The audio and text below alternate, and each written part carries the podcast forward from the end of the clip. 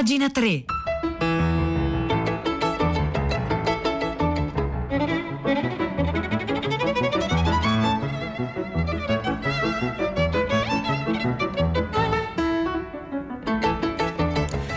Buongiorno, un saluto da Nicola La Gioia, benvenuti a pagina 3, la cultura nei quotidiani, nelle riviste e nel web, 9 2 minuti 42 secondi di venerdì 28 maggio. Oggi cominciamo rendendo omaggio e ricordando Carla Fracci, eh, di cui parlano tutti quanti i giornali, siti internet, ma cominciamo appunto dal, dal, Corriere della Sera, il giornale della città, appunto in cui è nata Carla, Carla Fracci, un simbolo, scrive Maurizio Porro, della Scala, tra le figlie speciali di Milano, la cui fama si è sparsa in tutto il mondo, è morta ieri mattina a Milano, l'avete sentito nel giornale radio, eh, da anni lottava contro un, um, un tumore. Eh, e poi appunto si comincia proprio dal, dal principio, cioè da quando viene presa eh, la giovanissima eh, Carla Fracci alla, alla, Scala. Prendete anche questa, ha un bel faccino, disse nel 1946 la direttrice della scuola di danza Scaligera, rendendo felice Fracci Luigi, il tranviere della linea 1 che ogni giorno passava davanti alla Scala. Sperava che la figlia Carla, nata il 20 agosto del 1946, 1936 riuscisse appunto a entrare nella scuola di ballo dove comincia la vera fatica, ore, giorni, anni di dedizione assoluta, tanta sbarra ma anche un po' di aritmetica e eh, di latino, diplomata nel 54, l'anno dopo è chiamata a far parte del corpo uh, di ballo. Tutto questo mentre Maria Callas debutta in sonnambula e come accade nelle migliori occasioni c'è anche il colpo di fortuna. Eh, alla Scala è in scena Cenerentola, l'Etual rinuncia ad alcune recite, Carla Fracci la sostituisce e trionfa. Il 31 dicembre del 1955 inizia così una luminosissima carriera che la vede al fianco dei, di grandi talenti, ma poi lei è stata anche, eh, oltre nei posti più belli del mondo a, a, a danzare, anche a, però ha danzato nei teatri tenda, nelle periferie, era amatissima appunto dalla, eh, dalla gente. Eh, anche appunto recitato al, al, cinema, la collaborazione con l'American Ballet Theatre eh, del 74 e così via, ma sono interessante ecco, ricordare anche i luoghi, come dicevo prima, eh, di Carla Fracci, sempre sul Corriere della Sera, c'è un pezzo molto bello di Elisabetta Rosa Spina, adolescente nel dopoguerra, usciva dalla scuola di ballo della Scala e con il tram numero 13 iniziava il suo viaggio da Piazza del Duomo verso Viale Umbria fino alla fermata di Piazzale Martini per arrivare dopo una lunga corsa fra gli alberi, alla casa di ringhiera con bagno esterno, quella che poteva permettersi Papà Luigi. Grazie a lei, eh, Papà Luigi era diventato il tranviere più noto di Milano. Avevamo due stanze in quattro, raccontava Carla Fracci. Per riuscire ad avere una camera in più chiese aiuto a un pompiere della Scala che conosceva il sindaco, così ci trasferimmo in via Forze Armate 83.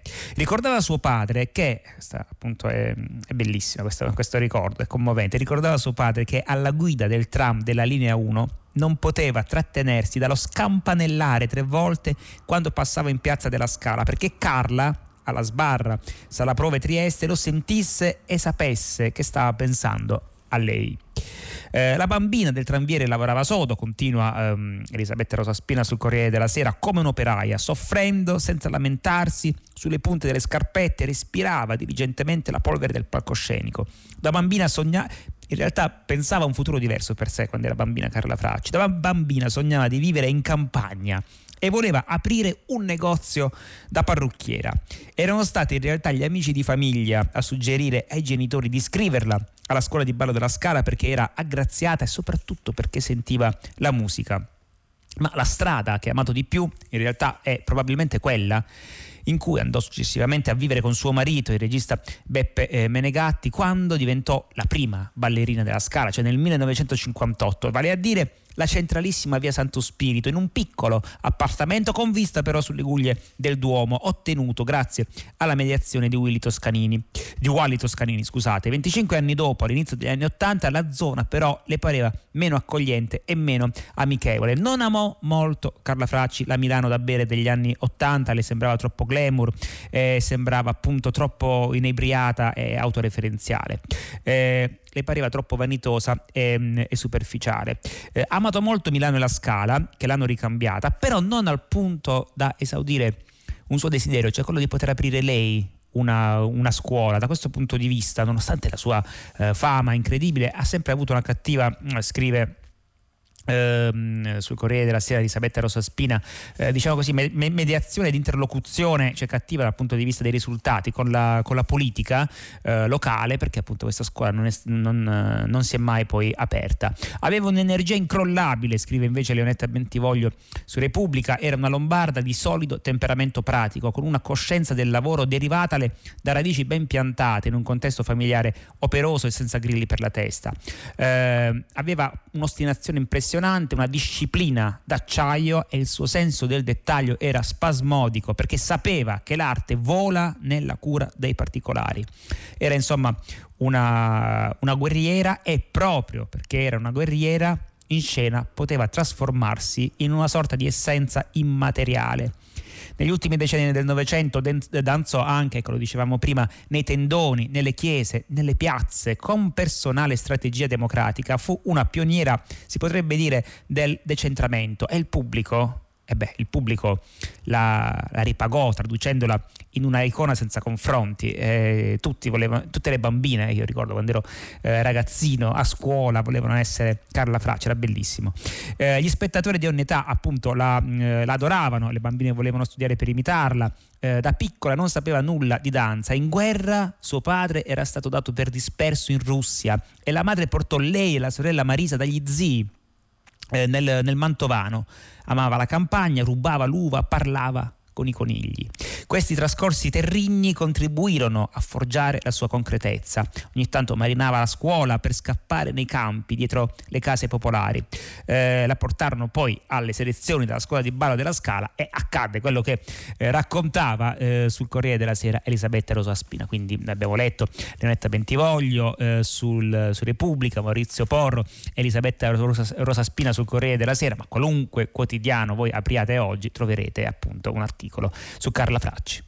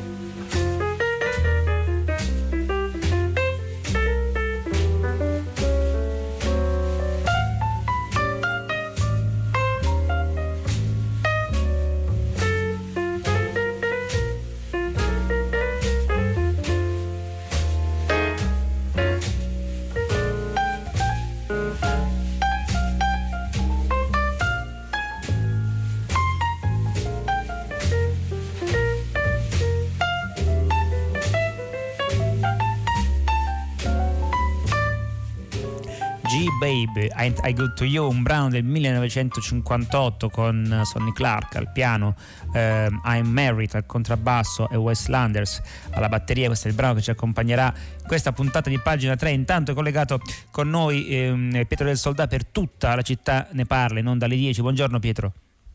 Eccoci Nicola, buongiorno a te, le ascoltatrici e gli ascoltatori di pagina 3. Quest'oggi andremo a scuola, è un po' che non ne parliamo, si avvicina la fine dell'anno, nonché gli esami di maturità per molti ragazzi italiani, la fine di un anno straordinario che speriamo non si ripeta più eh, ed è il caso di fare un bilancio. In realtà stamattina è arrivata anche una telefonata che tocca un tema interessante a prima pagina, quella delle scuole che potranno rimanere aperte se lo vorranno durante l'estate, eh, offrendo delle possibilità non solo di integrare l'attività didattica ma anche di possibilità di attività sociali relazionali, in particolare rivolte ai ragazzi con bisogni educativi speciali come il figlio dell'ascoltatore Andrea che ha chiamato stamani c'è questo aspetto e poi c'è la fine di un anno caratterizzato dalla didattica a distanza, è il tempo di fare un bilancio, avremo anche eh, una voce, uno studente, una studentessa che ci dirà come si farà un po' portavoce di tanti suoi coetanei per spiegarci com'è andata, questo, che bilancio si può trarre di, dell'introduzione di questo nuovo strumento e questo alternarsi di presenza e, e, e distanza digitale temi giganteschi, enormi che cominciamo a sfiorare appunto mentre si avvicina alla fine dell'anno scolastico. Se avete cose da dirci, raccontarci esperienze, testimonianze, domande, scriveteci, noi ci siamo. Grazie Nicola.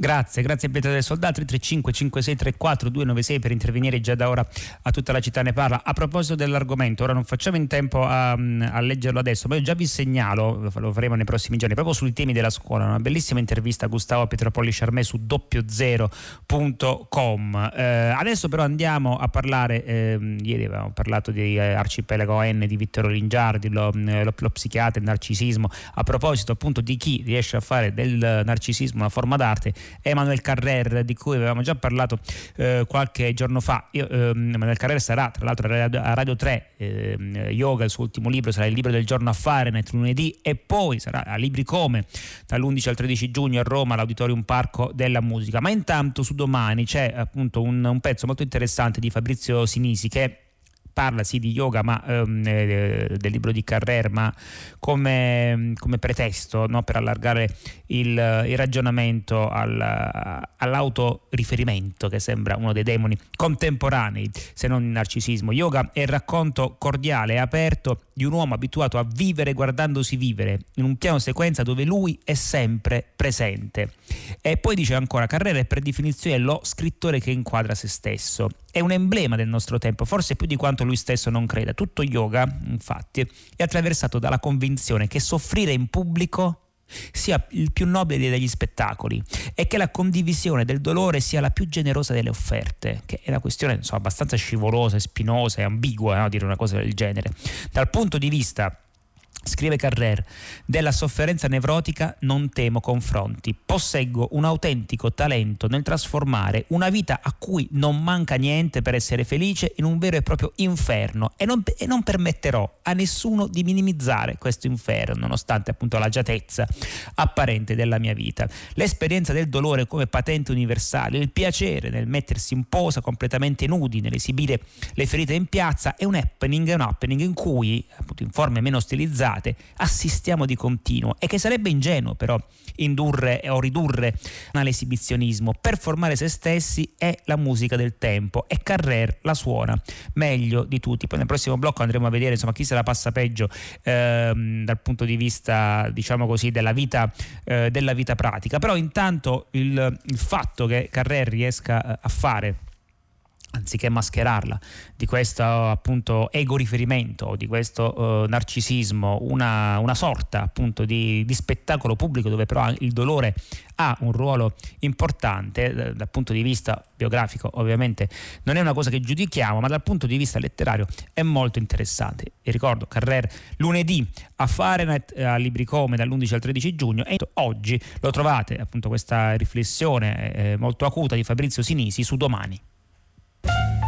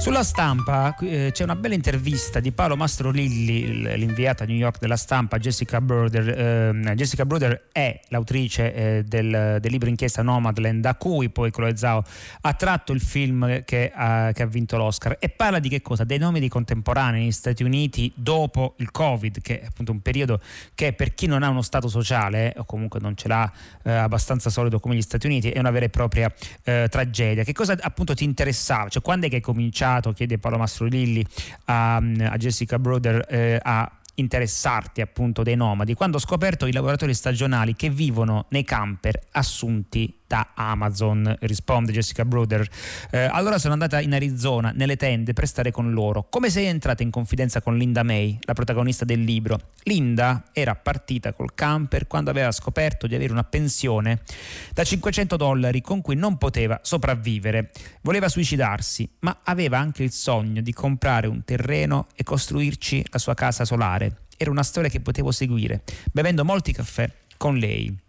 Hai fatto alcuni dei lavori dei nomadi? La raccolta delle barbabietole da zucchero, per esempio al confine del Canada, risponde. E poi in un magazzino di Amazon a Dallas. A proposito di Amazon per capire come si lavora da Amazon, vicino a me c'era un ex meccanico di 70 anni con le ginocchia distrutte, non esattamente il fisico adatto a sollevare pacchi per 12 ore, ma la rete di protezione sociale americana è così bucata che non aveva alternative per sopravvivere.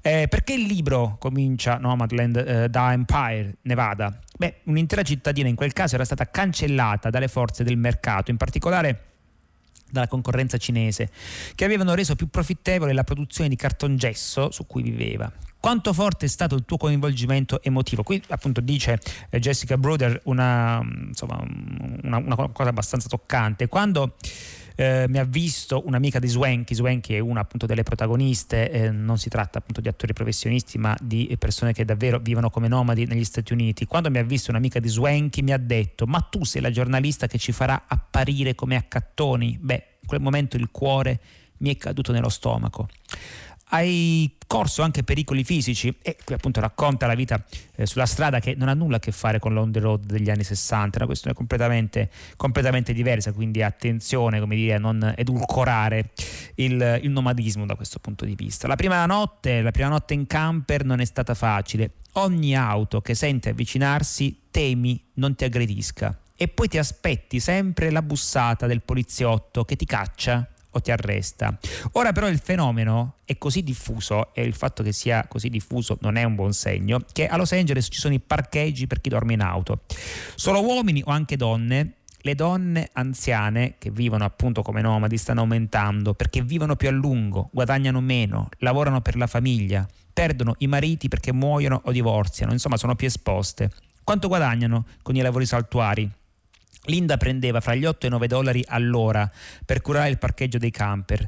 Al magazzino di Amazon quanto si cammina? Ecco, sono domande no, molto pratiche. Nel mio c'erano i robot. In quelli più vecchi però si cammina fino a 15 miglia al giorno, qualunque età tu abbia. Alcuni hanno criticato il film perché non attacca abbastanza Amazon. Beh, questo, eh, qui appunto um, Jessica Bruder si, si, arrabbia un po'. Beh, questo è il plotone d'esecuzione circolare tipico della sinistra dove si fa sempre a gara a chi è più fedele alla causa. Sarebbe meglio, anziché appunto eh, criticare il, il libro, indirizzare le energie e le forze verso Amazon e contro Amazon rispetto per esempio alle battaglie sindacali che si stanno facendo. Cosa è cambiato con l'Oscar? Beh, è stata un'esperienza extracorporea, bizzarra, sono molto occupata, il libro è in uscita in molte lingue, però come vedete sto ancora a pulire la cacca dei topi nel mio van, perché di nuovo Jessica Broder in giro con il suo camper, ma in questo caso per fare ricerca. Eh, dove sono ora i protagonisti? Linda ha comprato un pezzo di terra ma non costruirà la sua casa eh, solare. Come fanno i nomadi per curarsi. Molti si affidano alla carità, altri vanno in Messico in un posto soprannominato Molar City perché lì i dentisti costano pochi centesimi. Eh, hanno scelto la libertà o sono stati costretti? Questa è appunto una domanda mm, importante e lei risponde. Jessica Broder, l'autrice di Nomadland, beh, libertà è una parola grossa. Fanno quello che possono, ma la maggioranza vorrebbe un lavoro stabile e una casa. Come finiscono le loro storie? Alcuni sono ancora sulla strada molti muoiono. E poi sono soprattutto bianchi? Perché si potrebbe chiedere sono soprattutto bianchi? La maggioranza sì risponde lei anche perché se sei nero o latino e dormi in auto rischi che la polizia ti spari Che idee politiche hanno? In genere non hanno nessuna idea politica perché ritengono appunto che lo Stato non possa eh, aiutarli. Eh, e poi appunto l'economia che cosa è diventata. Oggi gli AD, gli amministratori delegati delle aziende, guadagnano 300 volte, 320 volte più del salario medio dei loro dipendenti. Tutto questo appunto non ha senso. L'intervista è più lunga di così, il libro è molto bello al di là del film eh, che probabilmente è stato visto più di quanto il libro non sia stato letto, quindi questo è anche un invito a leggere Nomadland, eh, intervista a Jessica Broder a, pa- a cura di Paolo Mastrolilli, la trovate oggi sulla stampa.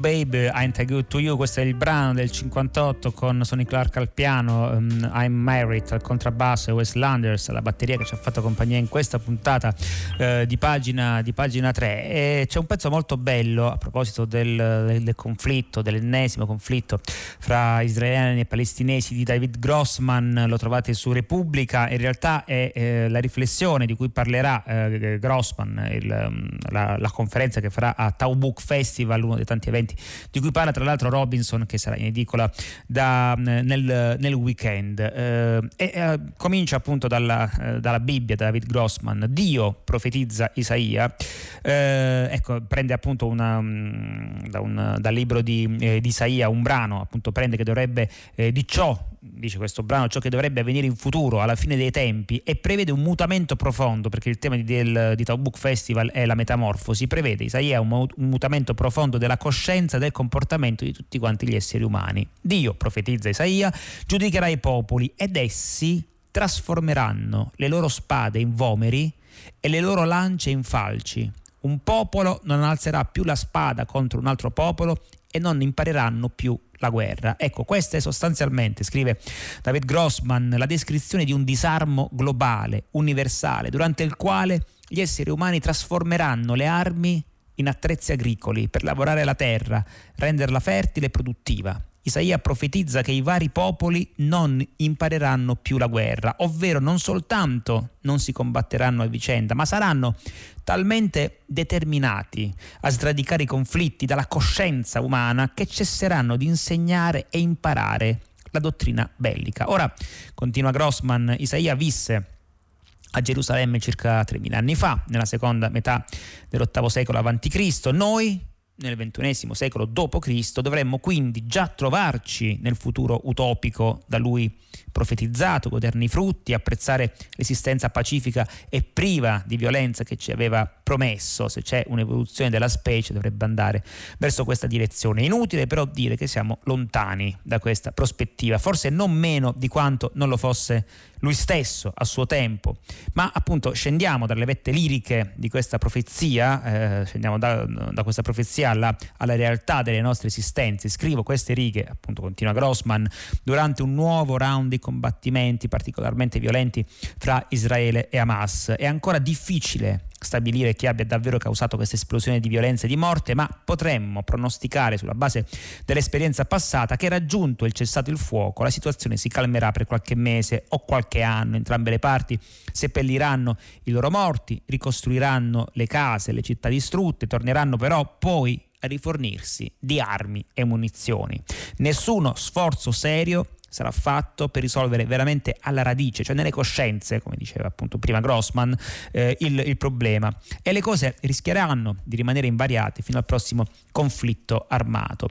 Eh, Israele si trova in uno stato di guerra da tantissimo tempo eh, con il popolo palestinese e ormai da tanti anni appunto eh, che va avanti questa situazione che è una situazione anche emotiva oltre a essere ovviamente eh, poi eh, da, da, avere delle conseguenze pratiche tragiche. Eh, i membri di entrambi i popoli si svegliano ogni mattina con l'annuncio dell'ennesimo omicidio o atto di distruzione di vendetta o odio avvenuto durante la notte. Poi cita Bertolt Brecht che appunto a un certo punto diceva colui che ride probabilmente non ha ancora ricevuto la terribile notizia. Com'è vera questa affermazione? Io ho 67 anni, continua David Grossman su Repubblica, e in tutta la mia vita non ho conosciuto un solo giorno di pace, di pace vera, cioè di pace radicata nei cuori.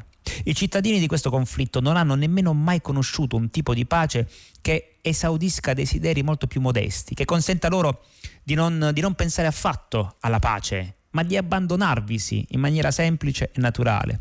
Una pace che permetta loro di fare respiri profondi, a pieni polmoni, senza avvertire in fondo a ogni respiro una punta di paura, di dolore o di lutto. Nella realtà delle nostre vite la paura è sempre in agguato, abbiamo una sorta di spada che pende sopra la nostra testa e quindi parla di un, di un, mutamento che non è semplicemente quello delle diplomazie che pure sono fondamentali, ma appunto un mutamento delle, delle coscienze, sradicare appunto l'arte della guerra, la tragedia della guerra dai cuori umani. Il, il, pezzo è molto bello, David Grossman, lo trovate appunto su Repubblica e poi appunto lo, lo leggerà, lo declamerà, lo commenterà a Tawbuk, appunto il festival di Taormina. È, è tempo di passare il, il microfono a primo movimento con Arturo Stalteri. Io vi ringrazio per l'ascolto, con me vi ringraziano Gina Collauto in console, Giulia Nucci in regia. Marzia Coronata in redazione, Maria Chiara Beranec, curatrice del programma. L'appuntamento con pagina 3 per lunedì alle 9. Un saluto da Nicola La Gioia.